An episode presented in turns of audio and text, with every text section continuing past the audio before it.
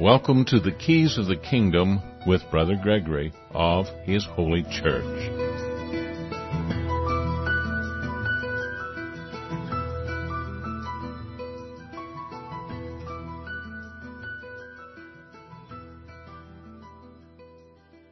Well, welcome to Keys of the Kingdom. I'm Brother Gregory, and again, we're going to be talking about the Kingdom of God. And so I was talking about this uh, book by Robin DiAngelo, White Fragility, that somebody bought me and sent me, and I, I got the impression that they were sending it because they were concerned that everybody was reading it. I don't know if they read it at the time. I was, I was looking back at the email. I copied it over here to my notes. It said New York and Colorado and possibly every state is being encouraged to read this book, White Fragility by Dr. Ru- Robin uh, DiAngelo. I send you a link to a lecture. I, I listened to the lecture. I had to break it up because I don't usually get time to listen to.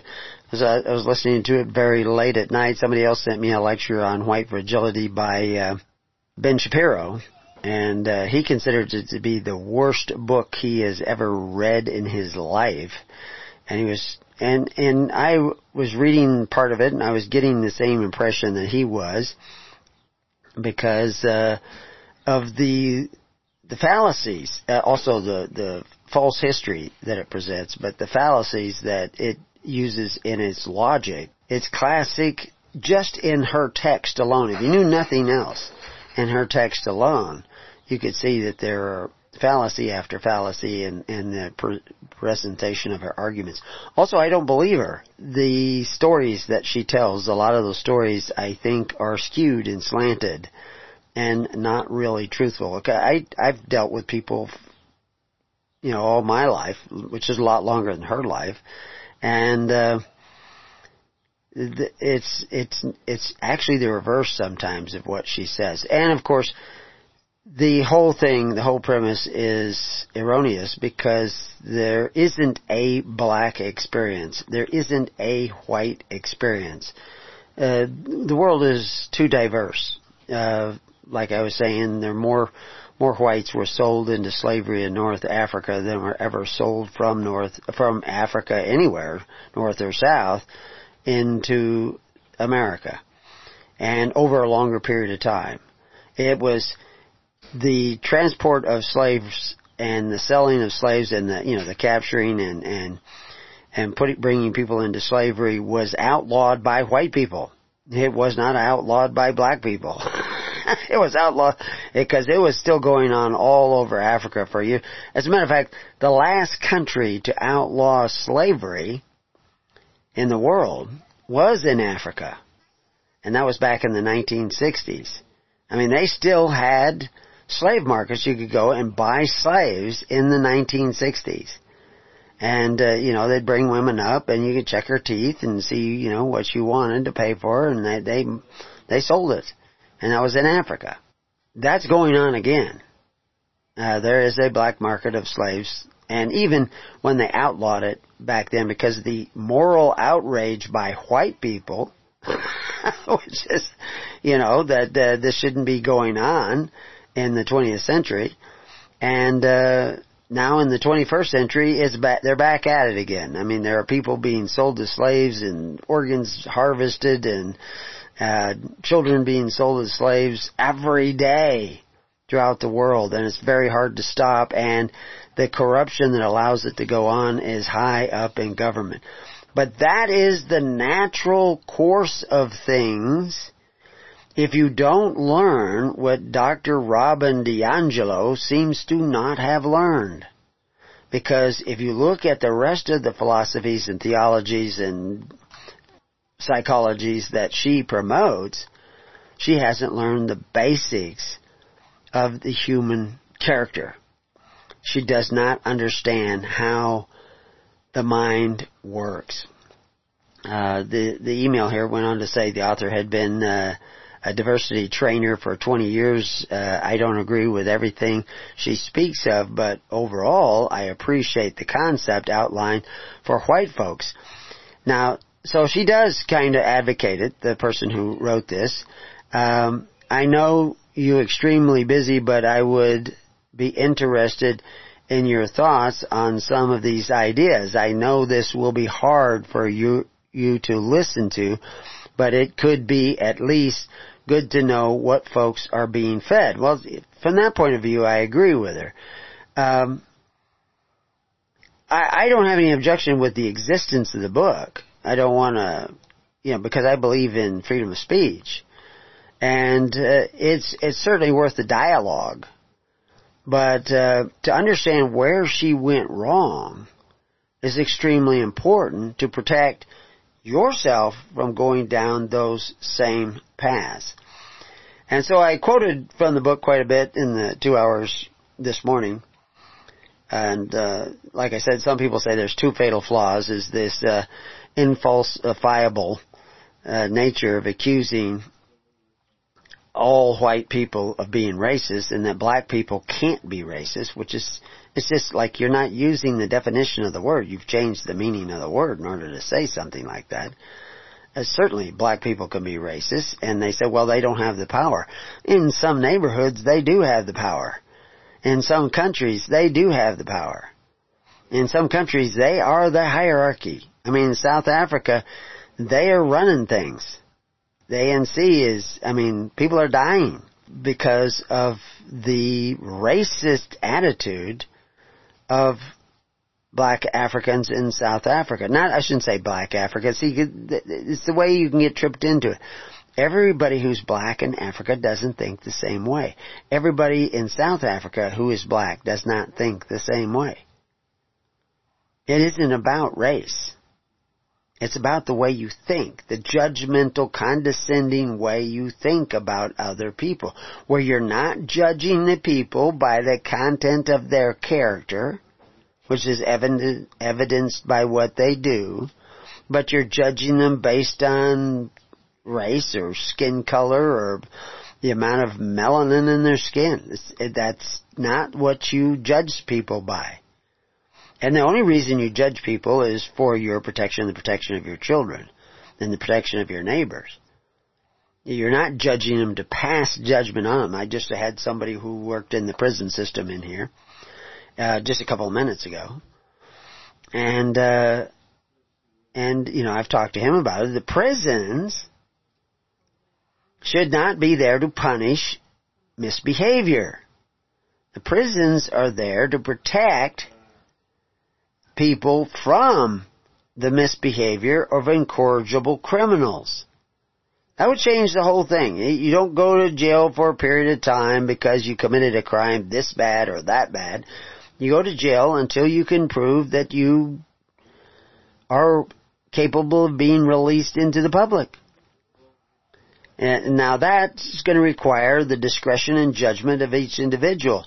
You can't be going around with Kafka trap logic, which is this, the whole premise of DiAngelo is based on that. If, if you argue against your racism, the, the, the accusation that you're a racist, that's proof you're a racist.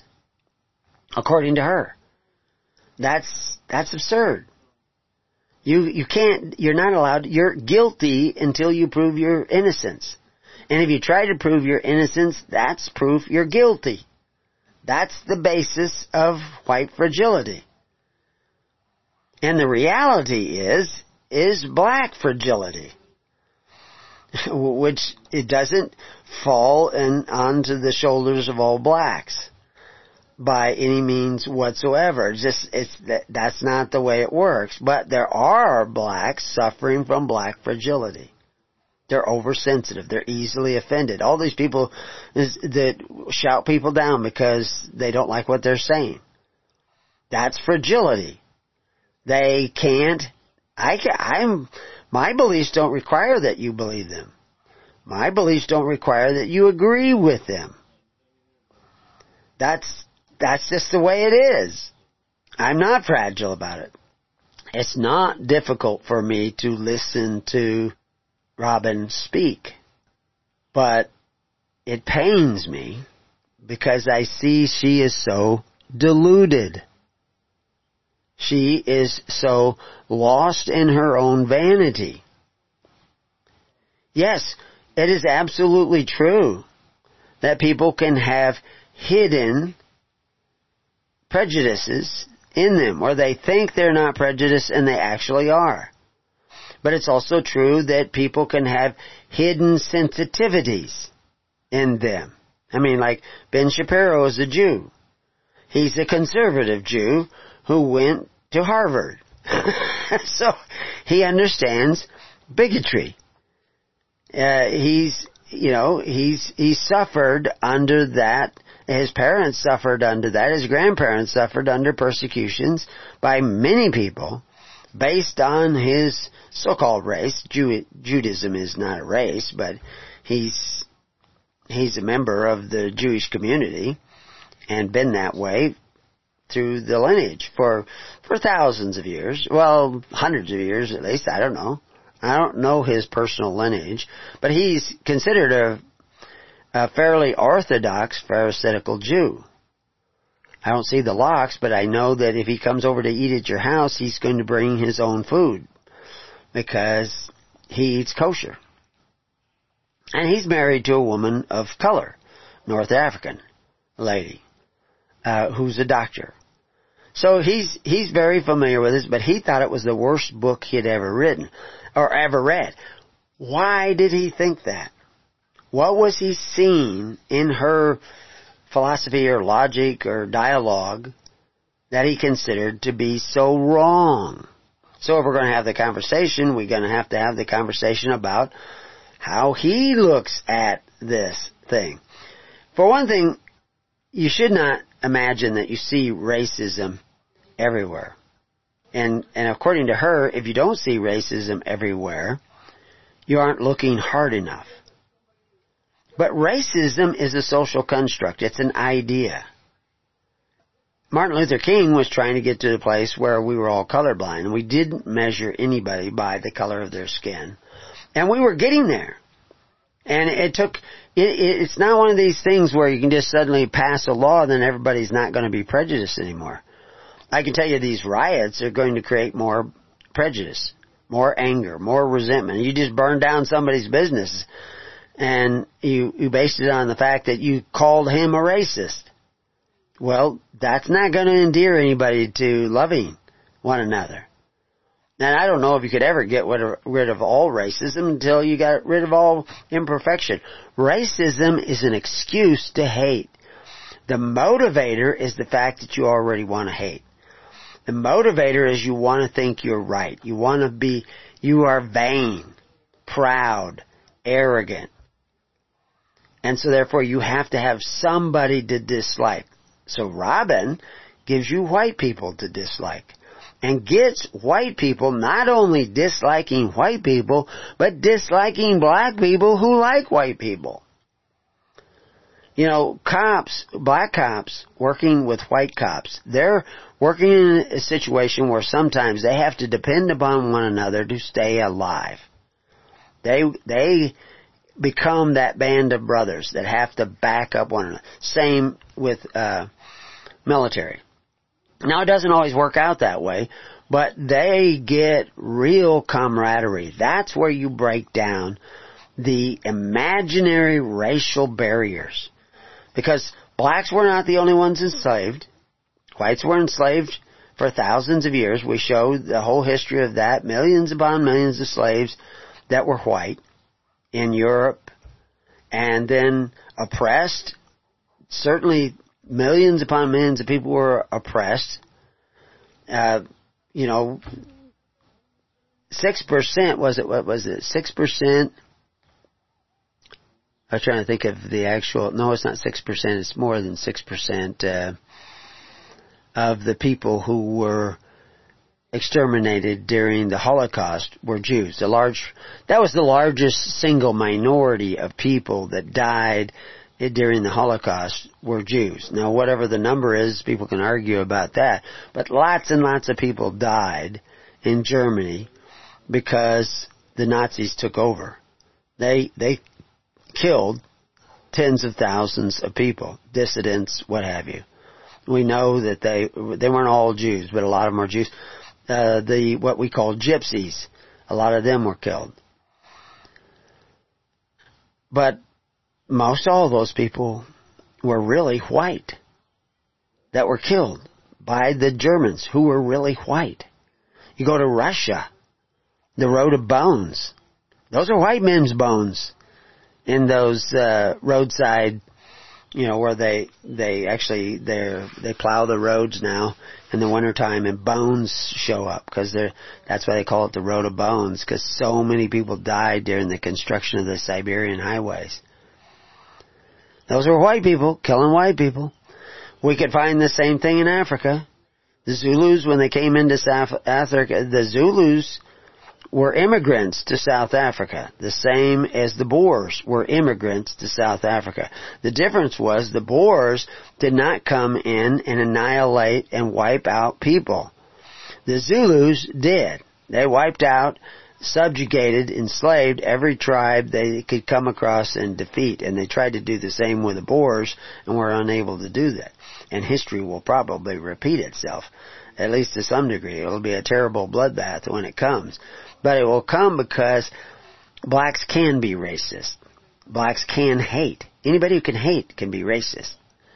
Anybody who hates with an unreasonable hate, uh, probably all hate is unreasonable, they can be racist. So she goes on, she's really warring against is, and what she's really warring for is Marxism. And that shows you that she's not against slavery because Marxism, socialism is slavery. Uh, but uh, sh- she's asking questions like, "Do you feel this racial shame because you're white?" I absolutely do not. Uh, I go back in my lineage back to the 1600s. I can go back to the 1500s. It gets a little foggier in the 1400s. Now we were oppressed a lot of times as a family, and we had our heads cut off. Members of our family got our heads cut off by men who wanted to be king. Uh, we we uh, fled under religious persecution more than once, and then we're per, per, uh, uh persecuted by the religious groups to some degree, not as badly, that uh, we fled with. And uh, like I said, my great grandfather was smuggling slaves in the Underground Railroad, and he was kicked out of the Quaker Church because of it. He just joined the Schism Quakers, which were all the other Quakers who were smuggling slaves in the Underground Railroad. But anyway, Robin, her philosophy is setting people up for failure. And like I said, Morgan Freeman said, stop talking about race if you want to get rid of racism. And that's what we were kind of doing after the civil rights movement. And it made most bigotry illegal. I mean, obviously you can be bigoted and nobody can tell, but you, you the Jim Crow laws had to go. And uh, a lot of the other things had to go. Of course, that's not going to end hatred. It's not going to end bigotry or prejudice, but it's not no longer systemic. It's not the law. But what was happening, and Larry Elder makes a pretty good case for this.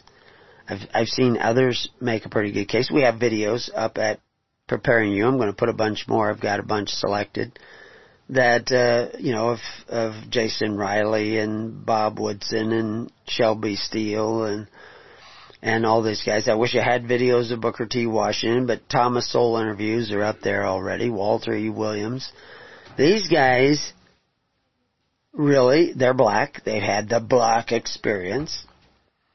But now they're be, they would be called Uncle Toms by those people who agree with Robin. And that's ridiculous. And, you know, I mean, there's there's I can't even think of all the names that I could add to that. And and people they they have this you know like somebody was saying that, that President Obama's uh, tenure in office that uh, that he was uh, mistreated and treated uh, with a sort of racism. But everything that uh, Barack suffered, uh, whatever that is, because he was really given a free pass on many, many, many things. uh, Trump would have never got away with the things that Obama was getting away with. The huge amounts of uh, personal expenses and things like this. They just they just let all that slide. But both Bill Clinton and Donald Trump endured much longer shutdowns and all these other things. So her logic that somehow or other this uh, they warred against Barack Obama's presidency. No, he just was not very good at what he was doing. And what he was doing, fortunately for us, uh, he was not very good at what he was doing because what he was doing wasn't working and wasn't happening because it was a bad, they were bad ideas. I mean, this is a guy that had Cloward and Piven come to the White House to eat on a regular basis, numerous times. Cloward and Piven are Marxists who want to see the downfall of the Republic and of the democracy and install a Marxist government in the United States. They were good friends of Barack Obama. They're probably not good friends of Donald Trump. Not that Donald Trump is your salvation. The salvation is you have to turn around your thinking and think a different way. Start seeking the kingdom of God and His righteousness. And, and it's very clear that she's not doing that. So anyway, we're kind of reviewing the book, but I, I, I could go over and talk about, uh, I, I took some notes as I listened at two o'clock this morning. I got up because wolves and coyotes were trying to eat the sheep, and so anyway, I uh, got up and uh, I thought, well, this is a good time. Nobody's using the internet, and so I. Uh, but anyway, I uh, I took some notes as I was listening to his show. He had six points that he was making about when he read the book, and he was doing a lot of quoting from that book. He said seven reasons why white fragility is the worst book ever. That's that was the way he put it. Now the now he has a conservative philosophy, but yeah, the only reason I kind of like Ben Shapiro, I mean, he is a genius. He has a tremendous memory. He talks faster than I do, but uh, I've heard him say that uh, the government should be out of the the marriage business, uh, should be out of the educational business, really uh, that we should take care of one another through charity, not through taxation. He understands that the welfare system of a society needs to be done through charity. He's right about that. Now I don't know how far he takes it. He may not take it as far as us, but even utter those kinds of concepts makes him of interest to me as an individual because that's that's rare to find people that understand the importance of that. Robin DiAngelo does not understand the importance of that. As a matter of fact, she is going to weaken black people with her philosophy. Because now they can blame all their failures on white people. That's not the case. You know, I pointed out before that when it was illegal to teach Irishmen how to read, they became some of the best storytellers in the world. When they finally learned to read, they had this huge history of storytelling, and they became some of the greatest authors in the world because of this trials and tribulations of not being allowed the opportunity of learning to read. The nature of the Hebrew language alters the way in which Hebrew uh, people who study Hebrew think because the language makes you think more in metaphor and symbolism than other languages. So all the everything that doesn't kill you makes you stronger and it got now recently I heard from the same lady that there were lynchings. Now, I'm shocked that there are lynchings in the South and they don't get promoted in the press. How in the world would you be lynching black people and somebody knows it with everybody having cell phones and it's not getting into the press because the press just leaps at opportunities like that to promote that. And anybody, if, if it happened, anybody with a cell phone can take a picture. And it could be on social media overnight. So where where were these? Let me let me see where they were now. Now I I agree there are you know I, when I first heard about this I wrote her back that you know I know people down south in some counties where it is so corrupt that uh you know I know a guy he bought something he showed it to an ex sheriff and the ex sheriff wanted to buy it from him and he's and he because it's rather rare item and he says no I, I'm going to keep it on his way home, he was pulled over by cops who beat him, stabbed him in the head with an ice pick, took the item, and left him for dead. And the item ended up in the hands of this ex-sheriff. They, he, they, he literally made a phone call to cops who went and pulled this guy over to steal that item that he would not sell to the cop, to the, to the ex-police chief. That's corruption. And he, this guy miraculously lived. I've got pictures of him when he shows up. Now he shows up with getting pictures. Press was there. And he's supposed to be dead. And he's got an ice pick hole stuck in his head, into his brain. Actually went into his brain. They thought they had killed him. And of course they, they killed him in that way or attempted to kill him in that way so that they could say, oh, somebody else did it. But he says, no, that cop there and that cop there did this. They made this happen. And he had photographs. He had doctor's reports. He named the ex-sheriff. He told what I, he had, you know, receipts from the item that he had purchased and was stolen from him. And he told the whole story, but no, nothing ever happened about it. I mean, they had federal officers eventually come and investigate and everything, but they, you know, they just tighten ranks and they get away with it. Well, they were all white. They were all white. It wasn't anything to do with black or white. It just had to do with corruption.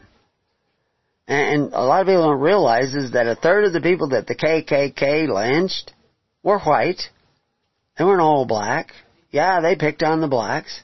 But it really isn't, it really isn't about black and white. It's about hate. It's about irrational behavior. It's about vanity. It's about denial of trauma instead of dealing with trauma in your life and then you become habitually corrupt. And, you know, like I, I've talked before about the, there was a, uh, experiment with this push thing where they had all these actors and they got five people and they, they uh, got them to sign waivers and everything, and that everybody that they were dealing with, the individuals were dealing with, and they did this every night, were actors, and supposedly it was a a big uh, charitable ball and everything, and a guy supposedly dies. He doesn't really die, and they they are supposed to, and he tried they they talk them into doing this, where they're hiding the body and eventually the guy's alive, and eventually they get him in a situation where he's going to have them all put into jail for what they had done. If they, and the only way to save everybody is to push him over this ledge. He's sitting on a ledge. Now he has a rope tied onto him, a cable, so he isn't going to die. But they don't know that, and they're told all you have to do is push him over that, and we'll be safe. This old guy's going to die anyway. And you, you know, you got these five different people that go through this whole scenario with all these actors and, I mean, it's just ridiculous. Several of them actually killed the guy. You know, pushed him off. He didn't die. And they were showing that you can manipulate people in in 24 hours, you can manipulate somebody to become a murderer if you set this itch. And the way you do it is you get them to do little unreasonable actions and then you've, you know, slightly dishonest actions. You get them to do that, they can become okay with that, and then you up the ante, and you up the ante. And they have invested in their friendship with you, and eventually you up the ante where you're you're saying, "Oh, all you have to do is push them. Just just takes a just a second. Just push them, and then we'll all be safe. Otherwise, we're going to jail." We're going to do time. It's going to ruin our lives. We're going to lose everything. All you have to do is just give him a nudge. He's just sitting there. He, he won't even see you come up. Some of them did it. Some of them would not. They turned and they ran out of that. They thought it was all real. It was all fake.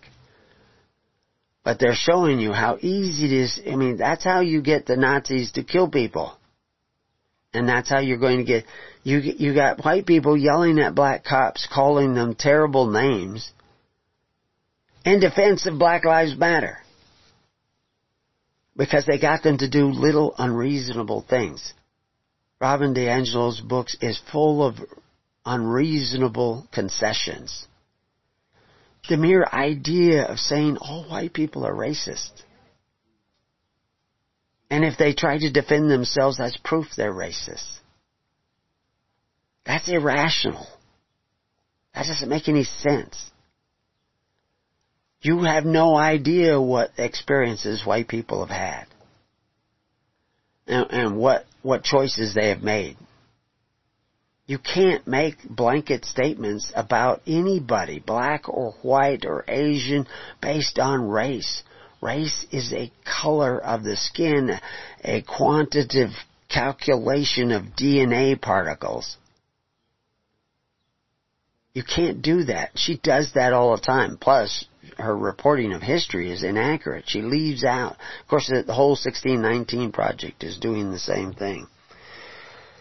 So anyway, he had uh, six things that uh, that he uh, was uh, criticizing her book about, and he goes to that, and you can probably look that up, and maybe we'll put a link to it. See, and and I'm not saying that there isn't some value in the book, but you have to guard against this because this has become pervasive. This is how Black Lives Matter can do such damage to the black community now, under the guise of caring about black lives.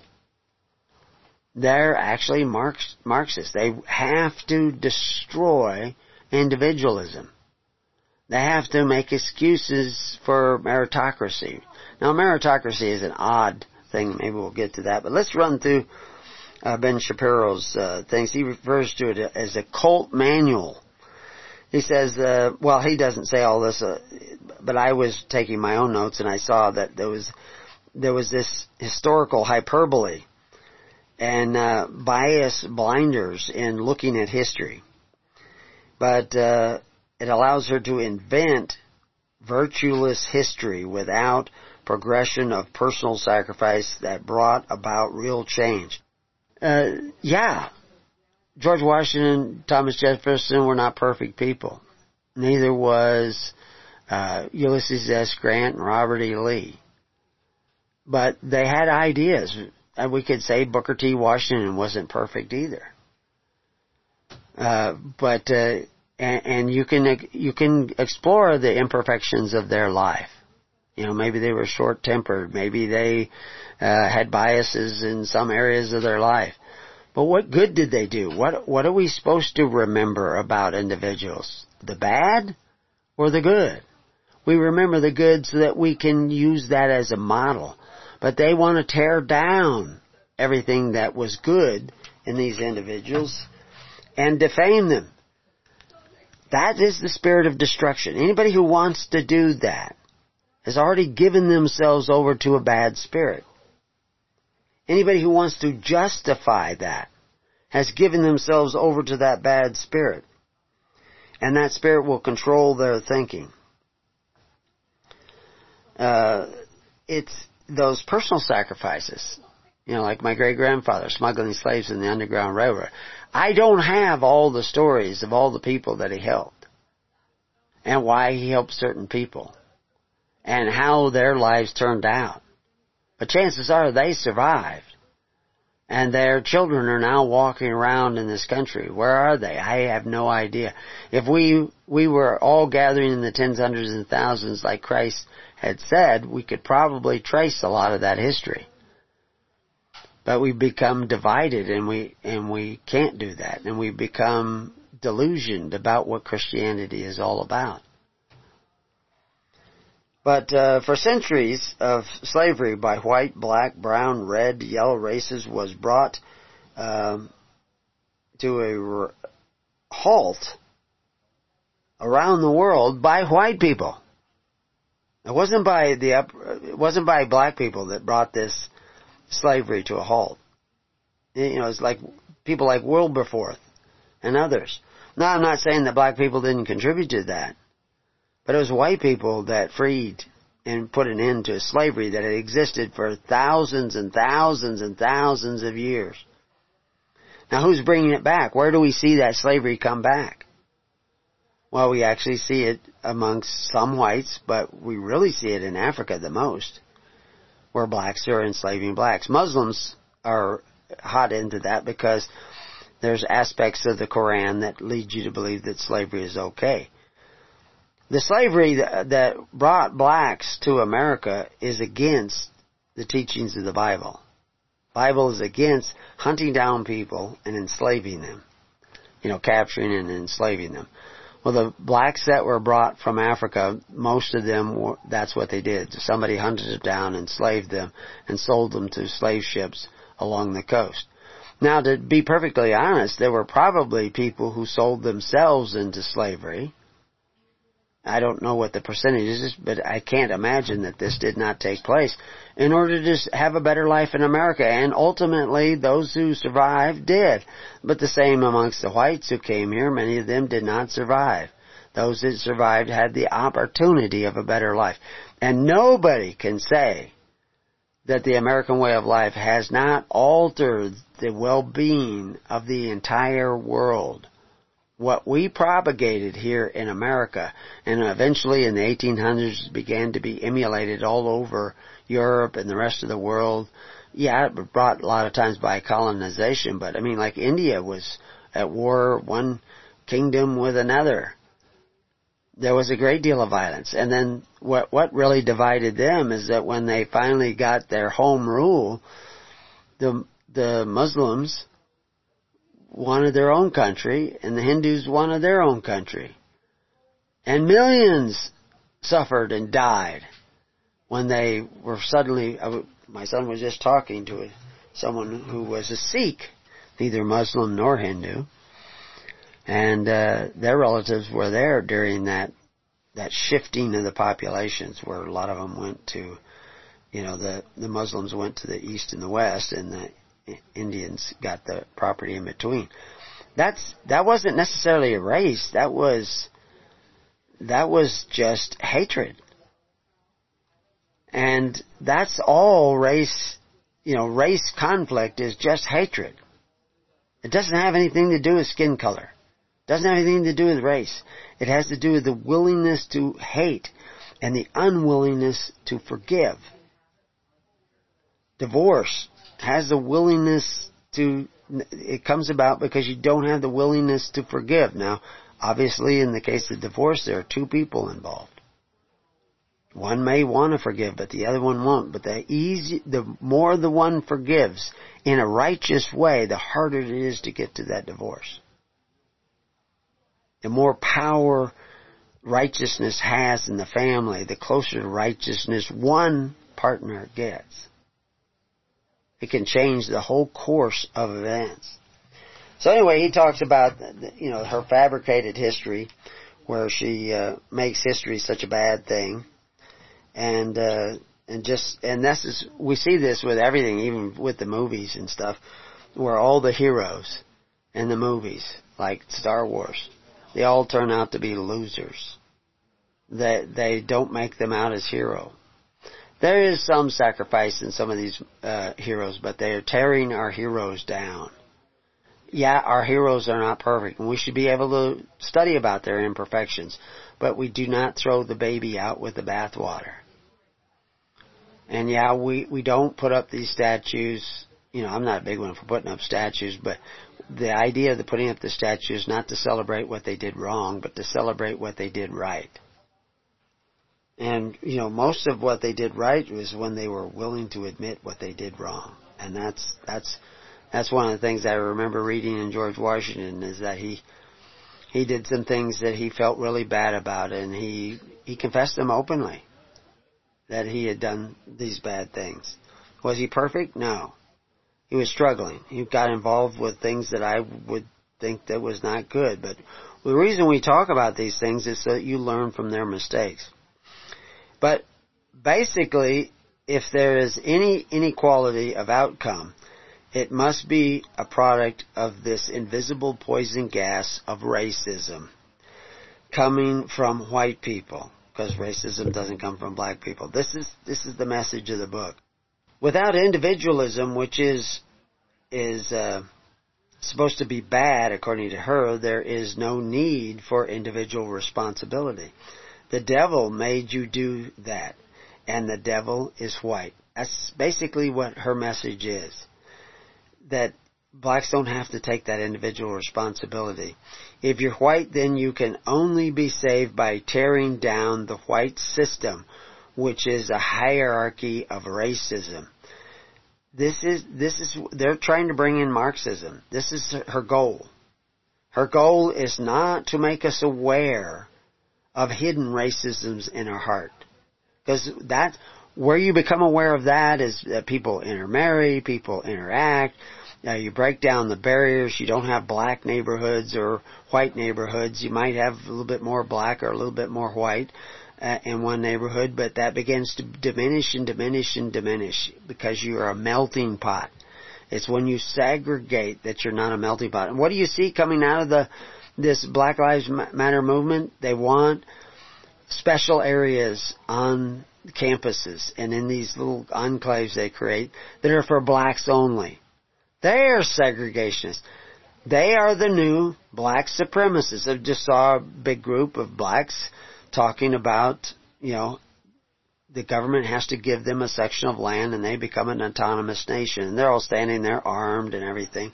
And, uh, it was, I don't know, somebody showed me on their, uh, phone the video. And I, like he says, well, we'll take Texas. it doesn't work that way. In order to take Texas, you want to have land of your own and a nation of your own. I mean, Liberia is still open. That's why Jefferson created Liberia so the blacks can go back there and have their own country. Did not work out real well.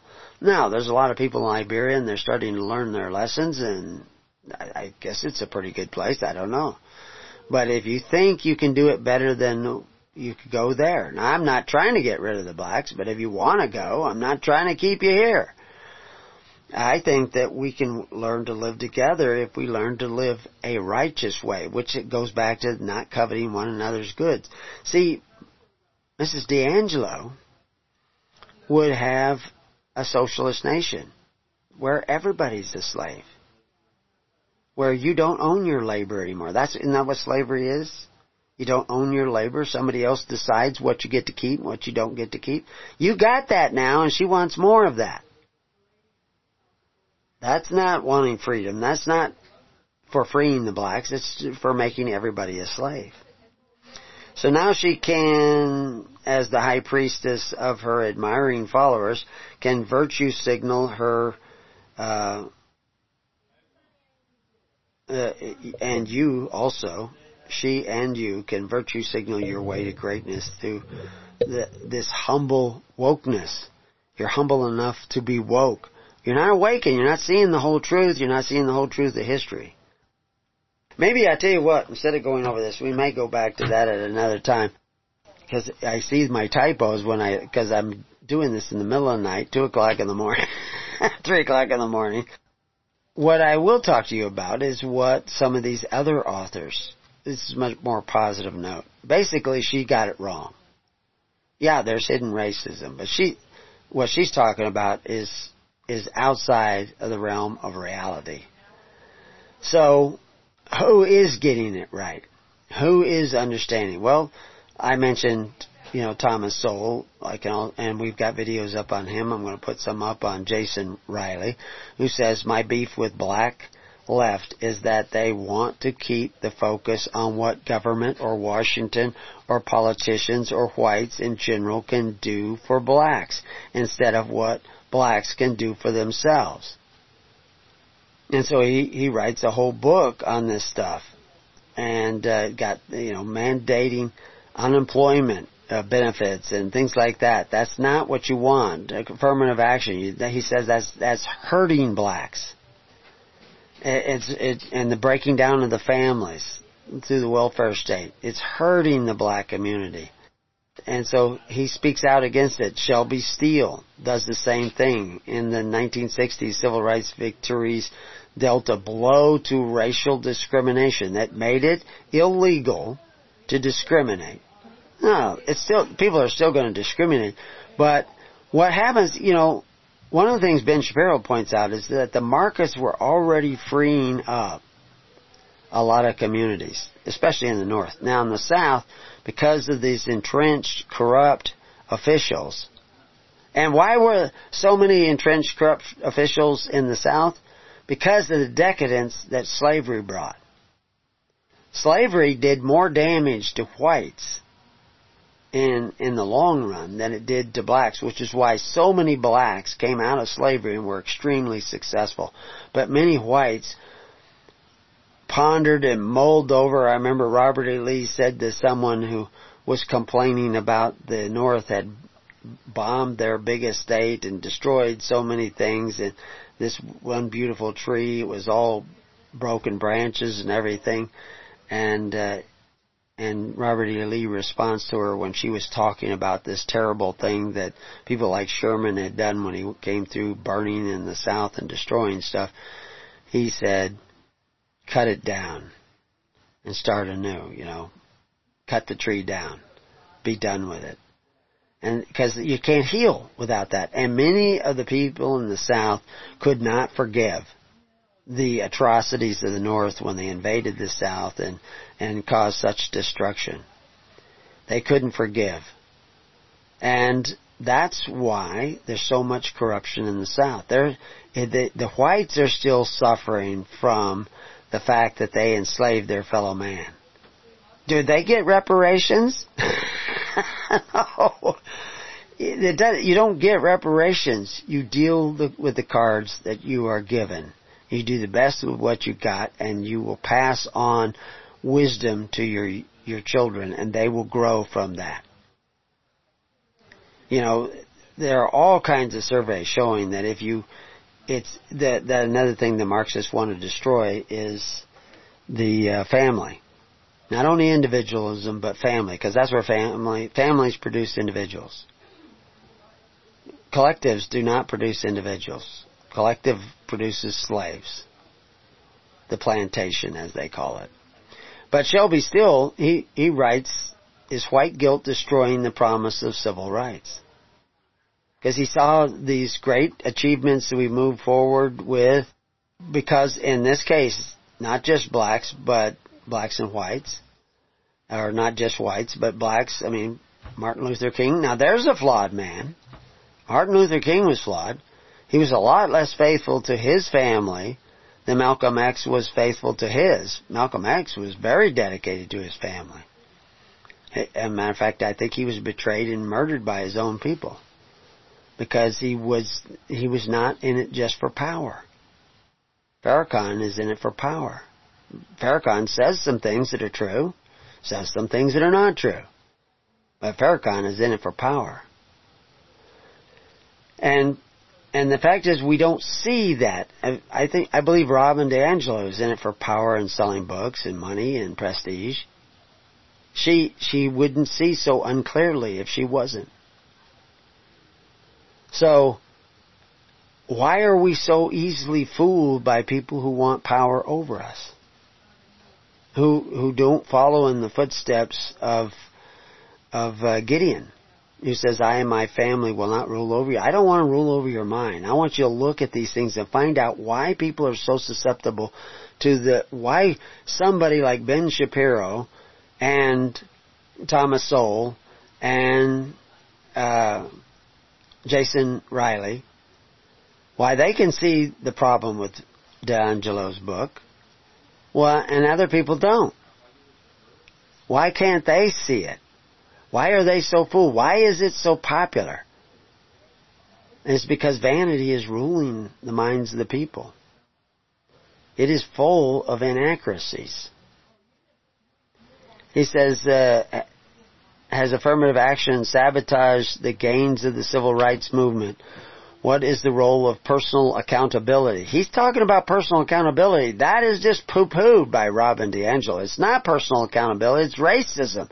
That's why you failed. is the antithesis of what these great men are saying. In improving the standing of minority groups, in this book, White Guilt, How Blacks and Whites Together Destroyed the Promise of the Civil Rights Era. He's talking about Robin DiAngelo and Black Lives Matter. And uh, Jesse Jackson and um, Al Sharpton. They're destroying the civil rights movement because they're not. They they think for some reason they think that unless the government doesn't get involved, blacks can't make it on their own. And and you see this racism amongst the whites all the time, but it's not the white supremacists that is doing the great damage. It's the people who follow this theory of white fragility. They're the ones who are destroying the black community. But of course, the black community is there's plenty of people in the black community that see the fraudulentness of this, and they say, "No, you you've got to make it yourself. You got to make it happen." That that racism is a social construct, and it is used by the left to bring society down. There is no race. There's only man, kind, and and woman is Oh, just a man with a womb. We are the same. We are one. We are different, but we are the same. Yeah, there are, there are black people that can jump higher than me, and there's guys that are stronger than me, and there's guys I'm stronger than, and there's guys smarter than me, and there's guys that I'm smarter than, but we are all sons and children of God. Why aren't we seeing what the real problem? He says, if so, white fragility survives only as rhetoric device to invalidate the heterodox opinions at a stroke in the same way critics of capitalism dismiss critique of communism as bourgeoisie. We, we need to look at things differently, and of course that's what Christ came. There is no more black, there is no more white, there is no more Greek, there is no more Jew, there is no more Gentile. We judge men and women by the content of their character, not the color of their skin or their national origin or any of these other things. The only hope is that we give people the right to choose that God gave them. We allow them the freedom and the right to choose. Because freedom is the right to choose, the right to create for oneself the alternative choice without the possibility of choice and the exercise of choice. A man is not a man, but a member, an instrument, a thing. I quoted that this morning. That's Archibald MacLeish back in the days of FDR. He realized this. He warned that these social programs we pour and pour money into them and they're actually slowing down the recovery. And it, that's what's happening to the black community. More, that this unneeded sympathy and the need for forgiveness. It, it doesn't matter whether you didn't make it because some white guy was prejudiced. Somebody called you names you know, I go into groups all the time and speak up and people call me names and say I'm crazy and everything. I could go over on Facebook right now. I probably find, you know, there's some people like what I say, but there's plenty of people who don't like what I say. And uh, if the more people that hear me, the more there'll be people who don't like what I'm saying.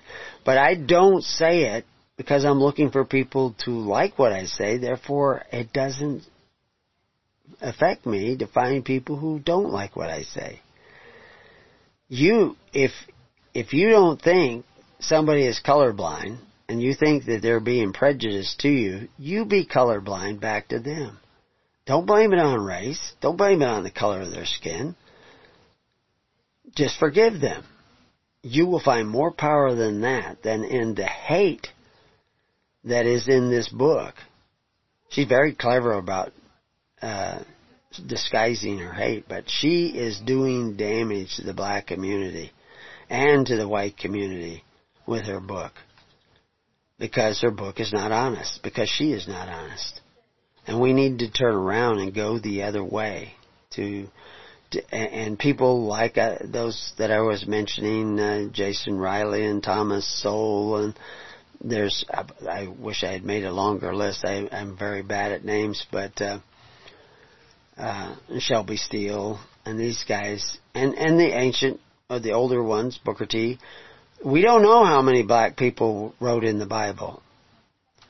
So, anyway, hopefully we'll get to the minor prophets next time and we'll start seeing what the real solution is. Until then, all I can say is peace upon your house and may God be with you. Uh, God bless.